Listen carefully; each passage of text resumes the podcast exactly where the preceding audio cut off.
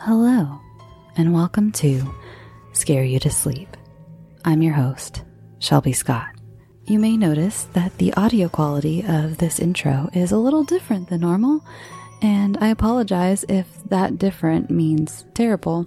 I came to visit my parents, um, and I'm in the middle of the desert at the moment, and I recorded everything. I, or, I did a pre-record of the entire episode, and I was like, all I need to do is add sound effects, and I can do that without, um, you know, my microphone, and I'm good. And I just brought my sound files down, and I've been working on this episode here and there whenever I get a chance. And I realized I didn't record an intro or outro.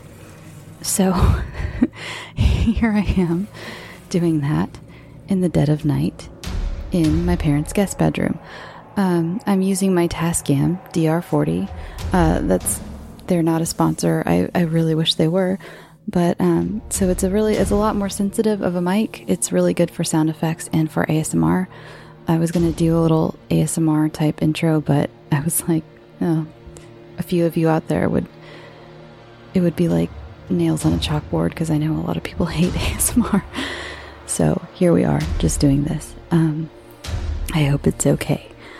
Um, so I'm probably not going to do an outro, just because I don't have Uh, all of my stuff in front of me, and it's already been kind of a pain already to put this episode together while um, trying to visit with my parents and just, you know, be on a sort of vacation. I don't know why I thought it was a smart idea to just bring this episode down and work on it. I, um, oh my God, I, this microphone picks up everything. I even turned down the sensitivity, but I'm pretty sure you can hear every little move I make. Um, but anyway, you know, you just like, every once in a while, you're like, I got a little bit of work to do. It'll be fine to do a little bit of work on vacation. Um, and it's not, you always end up doing more, either not getting it done or spending the whole time working on this. And I've been working on this on and off for three days because I know by now, after over a hundred episodes, after two years of doing this, I know it takes me a long time to do these episodes, but I fooled myself into thinking, hey, I'll, I'll just, you know, I'll just work on it here and there. And this episode in particular ended up being very, very heavily reliant on sound effects. Um, well, reliant's not a good word, because that means, that would say that the narrative didn't wasn't good enough without it, but you know what I mean. It's just, it, had, it required a lot of sound effects. It's a very good story. It reminds me a lot of some sort of Twilight Zone-esque type story. Um, it's something, I don't know, you'll see, you'll see. It's it's really great. It it just required, um, I don't know if I want to give anything away. I was going to go into, here I am holding this like fancier mic than I usually use, and I'm like ready to get into the tech of it all. It's put me in a different mindset. Okay, I need to go to bed, and this is probably sounding awful. I, I have I have ear uh, earbuds in, and I can hear myself, but for some reason I just feel like I can't hear myself as well as I can when I'm recording. So we'll see. So this episode, this story, it's all, it's, we haven't had one of these in a little while where the entire episode is one story. And here we have one today. So this episode was written by Harry Lauture, and it's called Doors.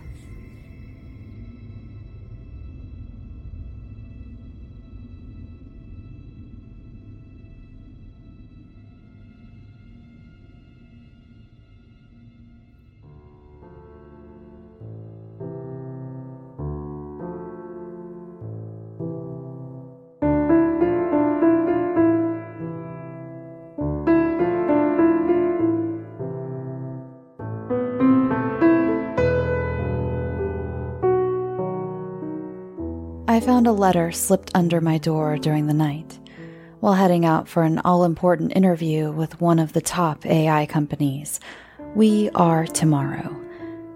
It had no return address, but it was addressed to me. The exterior of the envelope, covered with a little dirt, random pen marks, and a little creased in the upper left-hand corner. Alarmedly, small blots of brown spots marred the other side. Concerned about the suspicious stains, I kicked the letter into my apartment. I went to my closet, retrieved a pair of surgical gloves and a letter opener. I looked at my watch and noted I had time to read the letter and not be late. Cautiously, I opened the envelope. To my great surprise, the author used We Are Tomorrow stationery. I thought, how did this person know of my interview? I just moved to this apartment complex and told no one. A chill rolled down my spine, but curiosity got the better of me, and I proceeded to read. The handwriting was a little slovenly, as if the author rushed to put the words to paper before it was forgotten. The handwriting became increasingly worse. It read as follows. If you are reading this, this letter successfully reached its destination. I implore you not to go to the interview. The word not was triple underlined. If you do not take heed of this warning, you will not be able to escape their control. I thought I escaped their manipulations, but it was a fleeting thought. If they discovered I am the author of this anecdote, the consequences will be dire and beyond human comprehension. For this reason, I cannot provide my name, but I will inform you of my circumstances. Once, I was wide-eyed, naive, and tickled pink for the opportunity to interview at We Are Tomorrow.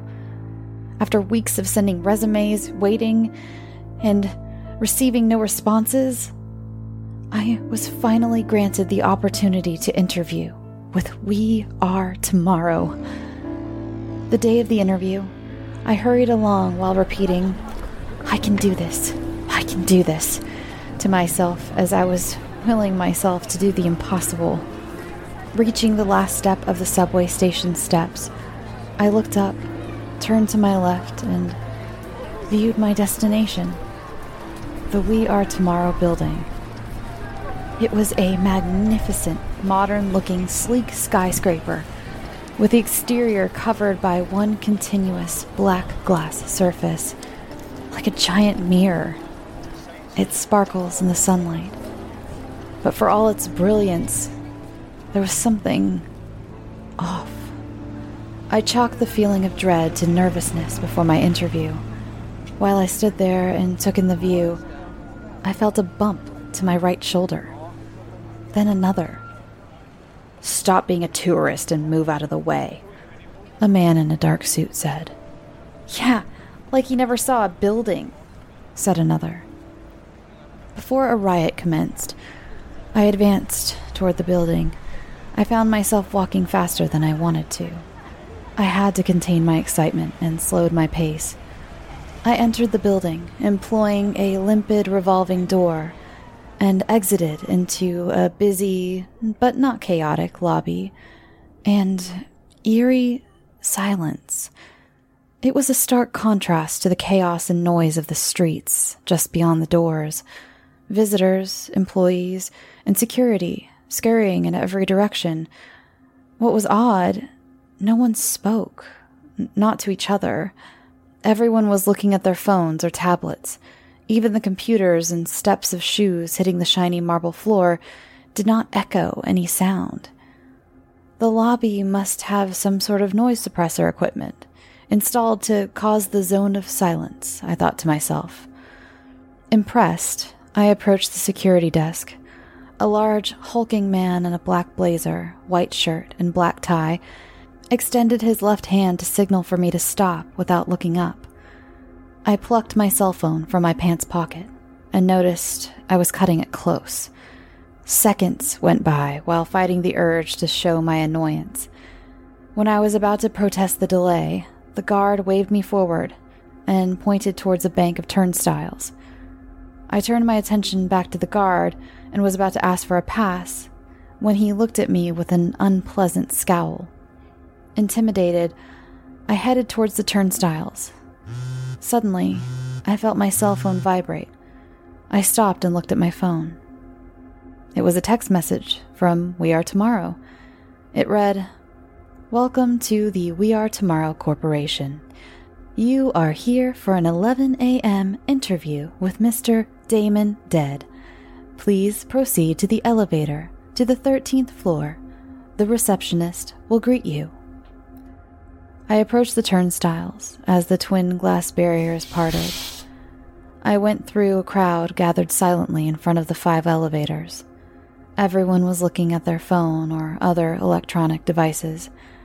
Looking at my cell, I noticed I had less than five minutes to get to my destination.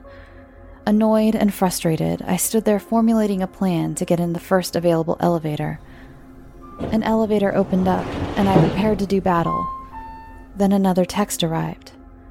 I looked down, and it read, "Go past the elevators and make a right. There, you can take a private elevator to the thirteenth floor." Not believing my luck, I followed the instructions.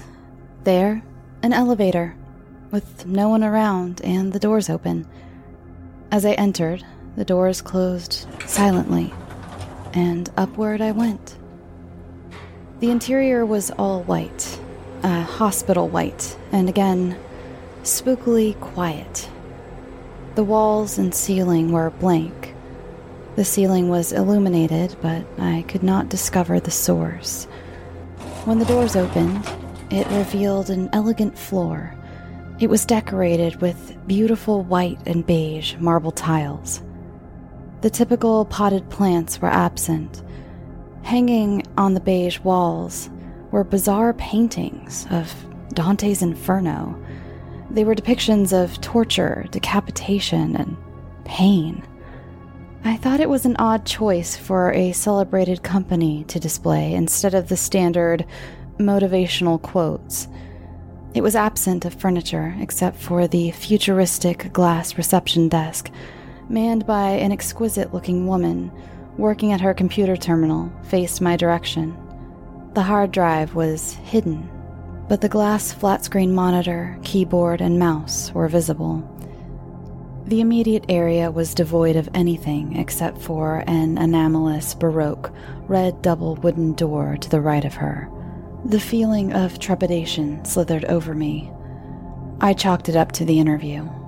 During my approach, and before I could say anything, she looked up from her computer terminal and flashed a beautiful smile.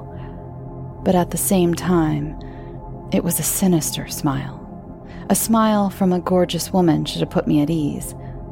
But there was something not right. I became enthralled by green, iridescent, emerald-like eyes. "Please enter. Mister Dead is expecting you," she said in a soft, professional, but unnerving undertone while pointing to the doors. Not hearing a sound for quite a while jolted me back from the spell. Suddenly, the doors opened and revealed a short hallway to another set of red doors. Walking by her, she whispered, "Good luck." However, the good wishes sent a cold shudder down my spine. I entered, the doors behind me closed, and the doors ahead of me opened. After the interview, I felt anxious. I played the interview in my head over and over. I couldn't understand some of the questions. The most peculiar was, if I had to choose which parent to choose to live, who would it be and why? Many of the questions didn't delve into my qualifications or work history. It felt more like a psychological exam. Also, what was abnormal during the interview, the room became uncomfortably hot. I was appreciative for the offer of water to quench my sudden thirst. I exited the outer doors, but the secretary was gone. I yearned to see the secretary before leaving, but oh well. I looked around and found everything was still there, except for the elevator. Apprehensive, I went to the location of the missing elevator. I was sure the elevator had been there, but instead of an elevator, it was a wall with another one of the hellish paintings. I double-backed to the secretary's desk, but the desk and the doors were absent. I scrutinized the room, but everything was the same. I advanced to the spot on the wall where just a few minutes ago I exited. I felt the wall for indentations or something resembling a door, but it was just a wall. What should I do? I thought to myself. Something directed me to turn around. After turning, I saw an elevator. Standing there in disbelief, I watched the doors silently slide open. It was a different elevator. The interior had a red and black flooring. The walls contained a midnight color. A feeling of trepidation climbed from my toes to my head. I did not want to enter, but I looked around and found no other avenue to exit. Judiciously, I entered the metal box. I saw panels to the right and left. There were eleven buttons, each labeled by a letter from A to K in descending order. However, the letter H was at the very bottom. I guessed the H meant home for the lobby. I pressed the H button and immediately felt something sharp prick my finger. Ouch! I yelled as I pulled back my finger and noticed a trickle of blood oozed out. I watched the blood drip onto a red tile. It seemed the red morphed into a darker shade to match the color of the blood. The doors noiselessly closed and descended. I placed my finger in my mouth. I noticed each of the buttons had a small needle protruding. The elevator traveled downwards for ten seconds and came to a gentle halt. Beyond the doors, muffled sounds of a hum followed by metal hitting metal, then the hum. Eager to leave, I waited by the doors to open.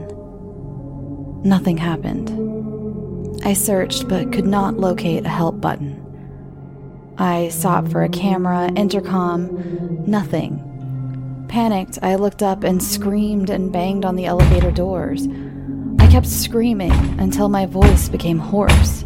Realizing that help was not coming, I slumped down onto my knee on the floor in defeat. Suddenly, the doors silently parted.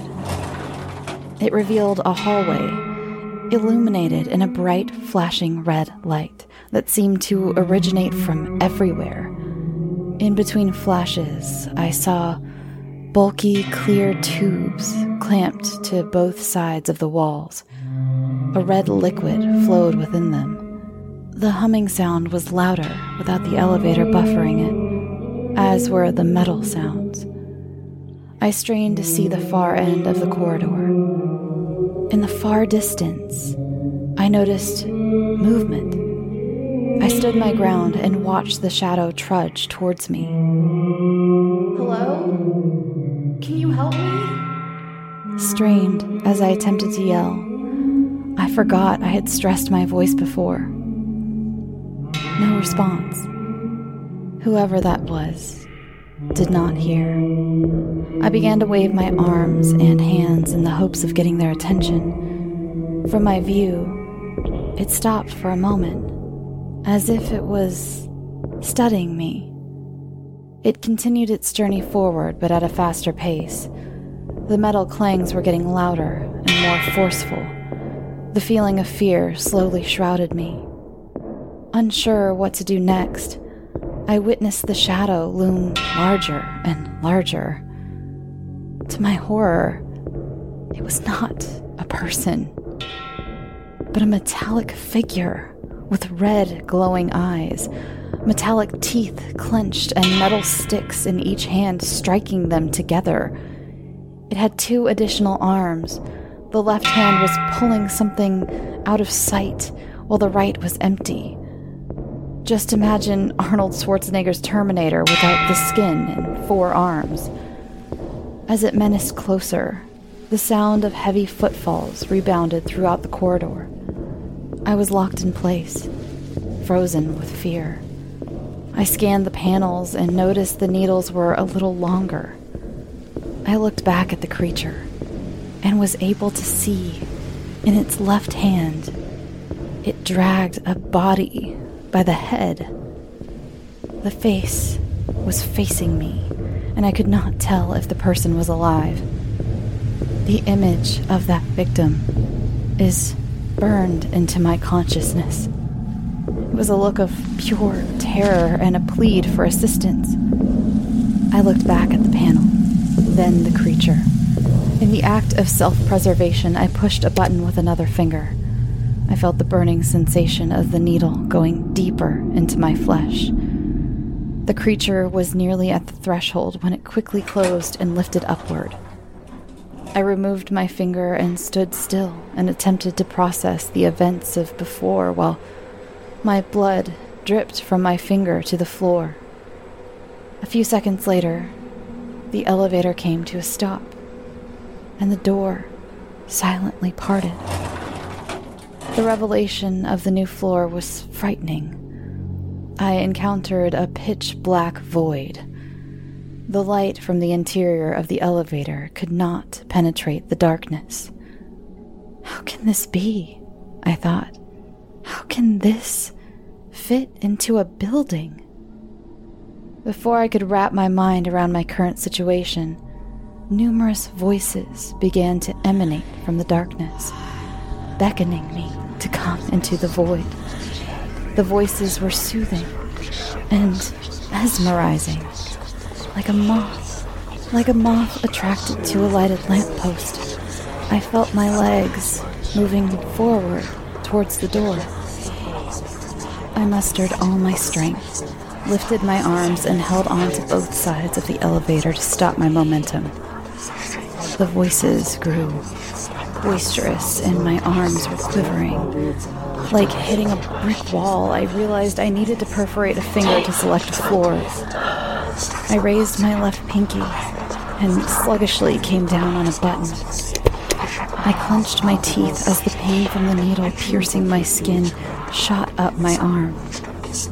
As the doors came together, a spectral face appeared and gave out a loud, hellish shriek. I stumbled back, and it caused my finger to pull away from the needle. I collapsed before the closed door, and the elevator moved to the next floor. Stirred from my slumber, I struggled to my knees and looked at my fingers to inspect the injuries. My index finger was coated with smeared dried blood. My pinky was still bleeding. I reached for my neatly folded handkerchief stored in the outer breast pocket of my jacket and wrapped the pinky. The elevator came to a stop, and the letter D illuminated on the panel. The doors slowly opened and revealed a slightly tilted floor with a dark, creepy hallway with a blinking white light behind a slightly ajar door. The silence was deafening. Suddenly, I saw a shadow cross under the door. I took a step back. The shadow raced back and forth a few times, then it stopped at the middle. The door gradually opened to expose a large, shadowy figure with glowing red eyes and four limbs extending from its sides. Despite the darkness, I could see it held a menacing instrument that gleamed with the flash of the blinking light in its left hand. I could swear I could see it smile in the darkness. Oh God, it found me. But how? I thought. Behind the figure, dirty and bloodied medical apparatuses hung on a grungy hospital wall. My heart fluttered as the figure silently marched forward. Terror crept over me. I rushed and pushed the letter I. Again, the pain of the needle throbbed in my hand as tears welled up in my eyes. I looked up and saw the figure almost at the door. Still hidden by the darkness, it reached out with a bloodied, sharp silver instrument. The door closed as the instrument and the mechanical arm shot through and swung wildly. I recoiled as the doors opened slightly and closed, again and again. Finally, the thing pulled its arm back, and the door closed. The elevator continued to ascend for ten seconds. As the elevator doors opened, I saw a dimly lit, dusty room filled with dozens of upright figures covered with shrink wrap. The smell of dampness and wet dog was overwhelming. At the far end of the room, an exit sign was barely visible. Internally, I debated if I should step out and make a run for the exit or stay put. From the corner of my eye, I saw a slight movement. Abruptly, the interior of the elevator went completely dark for three seconds. When the power returned, the figures moved from their previous positions to partially block my path. I decided to move on and looked at the panel and pondered my next destination while I spied the room ahead of me. The power went out again for a second, and when the power returned, a figure was at the door's threshold. I grasped and kicked at it. It did not dislodge from its spot, and it took another step forward with a heavy bump. I bolted forward for the panel, and in the process jammed a finger into the letter D. The door slammed shut and crushed the covered figure. It was the sound of crushed flesh. As the elevator ascended, the pool of flesh was absorbed by the floor. Seconds later, the door opened. This floor was completely empty and well lit. The walls and floor were covered with red tiles, emitting light. No windows, no furniture. The temperature hit you with intensity. It was cold, like a January night in Alaska. I pulled up the collar of my jacket and shivered, rubbed my hands. A breeze blew past, and the feeling in my hands and feet abandoned me. I realized if I did not act immediately, I would develop frostbite or worse. Slowly, I trudged to the panel and pressed E. Due to the cold, the needle did not easily penetrate. The numbness eased the pain. I pressed again. Nothing. As a last act of desperation, I thrust my finger. I felt my vision blur, and sleep wrapped itself around me. I roused from my slumber to the warmth, and my eyes whipped around the elevator. The letter I on the right panel, covered in crimson, blinked like a flashing traffic light. I unwrapped the handkerchief from my left hand and placed it in my pocket. I sat up and examined my fingers. Four punctured, but three had deep wounds. I turned my attention to the doors, waved my hand, and waited for a reaction. Nothing. It felt as if the elevator was watching me, toying with me. I planted my hands behind and kicked. Nothing. But the sound of my feet striking the doors resonated throughout the car. I stood up and faced the doors. After a two-second delay, they slid open and revealed a floor filled with thick, dense fog. A silent, cool breeze brushed against me.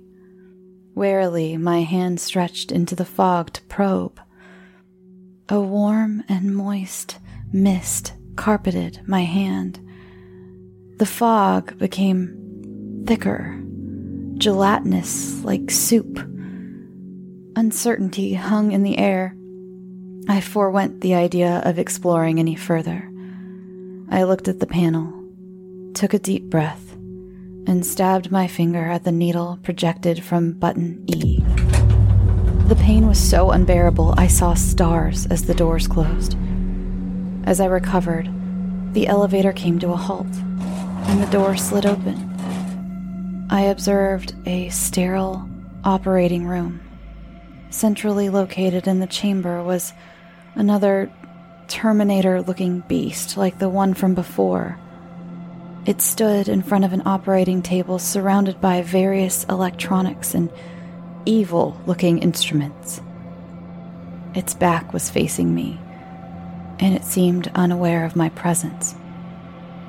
Flanked to one side were five people, sat there with unexpressive looks. In horror, I watched and heard the thing rip out a brain and a spine from a person on the table and plunk it into a glass container. It pushed the bed towards a chute and disposed a body into it in a callous manner. As the bed returned to its original point, the person closest rose and approached the bed, laboring as if they were fighting internally to proceed. At the last second, the victim whipped his head around and gawked at me with a plea of help in his eyes. Unexpectedly, the robot snapped around and looked dead at me. It paused, then turned around as the next patient laid down. Suddenly, I felt an impact around my neck and staggered. I fell to the ground and the world went black. I awakened to find myself sitting among the patients with an apparatus covering my face.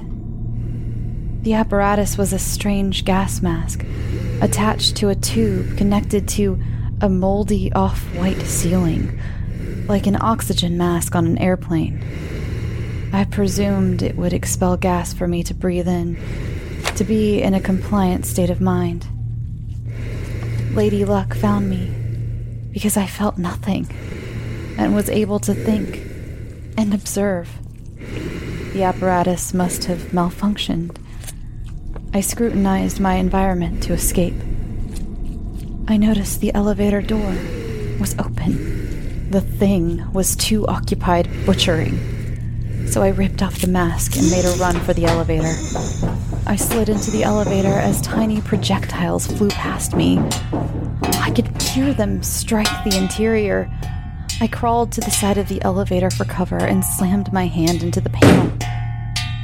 Nothing happened, except for pain and blood leaching out of my palm. I used a finger from the other hand and struck K. I felt multiple pellets hit my body, and the door closed as I went into a slumber. I came to in a still elevator, and the pellets were absent.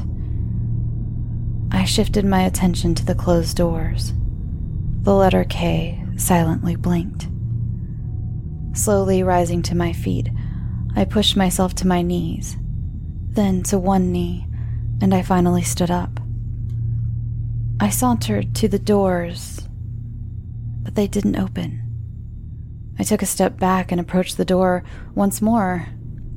Nothing. Without warning, I heard a click from below.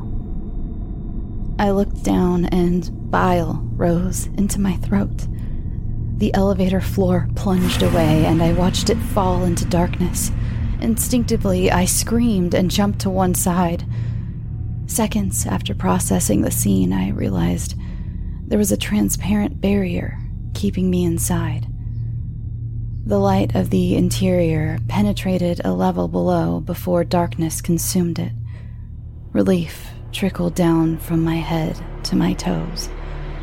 I closed my eyes and tried to calm myself. While enjoying this brief respite, I felt the elevator shake, ever so slightly, as if something was climbing the elevator cable. I opened my eyes and looked around, then down. I noticed the cable faintly wobble. Something was ascending from the darkness. I peered into the darkness to discern what was approaching. Gradually, It emerged. It was from the depths of hell itself. The creature had two terrifying, gazing, glowing red eyes with no pupils, blackish fingernails, decaying grayish skin, parts of the arms exposed yellowish bones, and no visible mouth. It climbed, exerting no effort. Frozen to the spot, I observed it edge closer and closer. Lost in its gaze, I watched it reach and pierce the floor with its grotesque hand and arm. Wildly, I pushed the letter B, and the needle penetrated deeply into my finger. The pain shot through my entire body. I fought the urge to scream or pass out as I kept an eye on the fiend. Speedily, the elevator shot upward, and to my surprise, I did not feel a thing. The creature quickly retreated out of view, and the floor became opaque again. Realizing I was out of danger, my freshly stabbed finger throbbed. As I attended to my finger, the car came to a stop. The doors refused to open, as if it was waiting for a response. Feeling obliged, nervously, I went to the doors, and they opened. My eyes were as big as dinner plates to sights and sounds of a blaring, oncoming train. Time abruptly stopped. The car shuddered. I stabbed the left panel with my finger, and the door closed. When the doors closed, the blaring sounds were supplanted by silence. It was as quiet as a tomb. The elevator came to another stop and silently opened and revealed a wooden, dusty stairway leading down. The stairway looked rickety, as if it had been unused for years. A pungent smell permeated the air. It was illuminated by torches. The torches secreted a yellow liquid as it fell and pooled under each torch like wax from a lit candle. At the far end, there was a pinpoint of light. The sounds of heavy footfalls clambered upwards from below, slow as resting on each step. I strained to see what was approaching, but glimpsed nothing. The thuds became louder, and the pace quickened. I felt as if my eyes were going to fall out of the sockets because I strained to view my company. Finally, I saw a figure in the distance. The feeling of uneasiness and dread befell me. The hairs on my arms and neck pricked. Not wanting to stick around, I closed my eyes, took a short, deep breath, and pushed. I heard flesh perforated as the door closed, and I refused to open my eyes to see whatever came into full view as it moved with unnatural speed. The ride took about ten seconds before it stopped. As the doors unsealed, the stench of rotten meat and sulfur almost overwhelmed me. The floor was a large, enclosed room with worn and tarnished wooden floors. On the opposite end, two enormous yellow eyes with black pupils looked at me through a sizable hole with hunger and hate. Stunned, I watched a mouth materialize. It wore an unpleasant smile. It revealed yellowish, stained, jagged teeth. Without giving a thought, I looked at the right panel and pushed the letter F. Through the gap of the elevator doors, just before it closed, its tongue lunged towards my direction. The elevator descended this time instead of ascending. Shocked, I glanced at the selected floor. Yep, the letter F was lit and covered in freshly spilled blood. I stood there contemplating why the elevator was going in the wrong direction. Then, the entire elevator became transparent, exposing the mechanisms on top and bottom of the car. Above the car, it was pitch black. But below, I saw the shaft open. Shortly after, the elevator entered an immense cave containing a stadium, like the Roman Colosseum. Rows of empty seats encircled the space between the outer wall and the central ring. Large, dark openings lined the walls.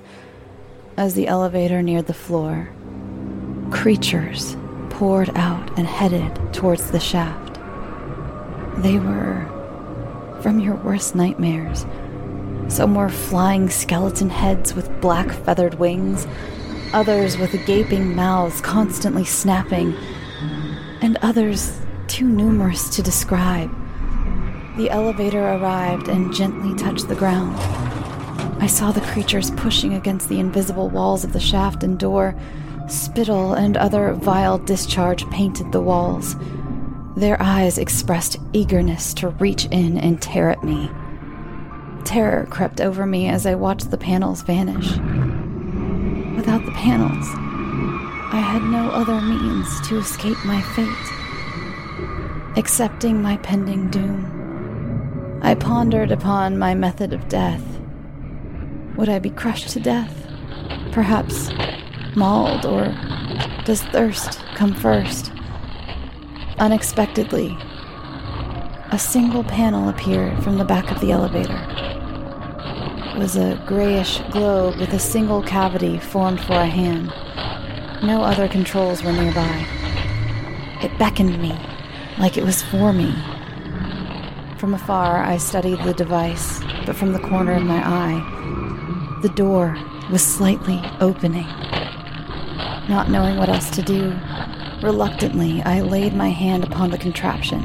The device took a hold of my hand, and I tried to pull back, but to no avail. It felt as if the machine was extracting all of my blood through my hand. I fought the urge to sleep, but my breathing became labored.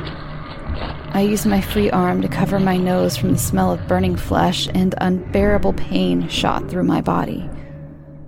The door opened slightly more as the creatures thrashed their limbs and dripping tongues through the ever-widening crack with anticipation. The sounds of the monstrosities wrenched at my soul. Without warning, the door completely opened, and the creatures rushed in for the kill. As I fell to the ground, clenched to the panel, I sealed my eyes shut, feeling their hot, decaying breath upon my flesh, waiting for them to tear into me. The noises became a cacophony of death. Then everything went silent. Afraid to look, I took a moment and finally opened my eyes. The car was empty. Gone were the monsters, the noise, and death. The panel released my hand and dissolved into the wall. I inspected my hand and found no burn marks. Rejoicing with my escape from death, I slowly stood. I noticed the elevator was not moving and the door remained closed. Before I could look for a way out, writing appeared before my eyes. It silently appeared within my eyes. It read, "Congratulations, you passed the second part of the interview. What you have experienced was a test to determine if you have what it takes to work here. You may be wondering, did you just experience those nightmarish scenarios? The answers are yes and no. Yes, they were created by your mind. By nanites you ingested during the first interview. It was in the water you drank. No, the events were not real." The words evaporated, and the doors appeared. Beyond them was a sterile, empty room with two additional, ordinary, grayish metal doors. The door on the right was marked Human Resources, and the door on the left was labeled Exit. I stepped off the elevator, and the doors closed. I heard the elevator lift or descend, I wasn't sure. I crossed my left arm across my chest, positioned my elbow to rest on my left hand, placed my right hand to rest on the side of my face, and tapped. As I contemplated my decision, I felt something on my fingers. Curious, I looked at them, and to my dismay, I saw the dried blood where they were pricked. I looked at my other hand and observed the same thing. My mouth agape. A thought escaped my throat. Was it an illusion?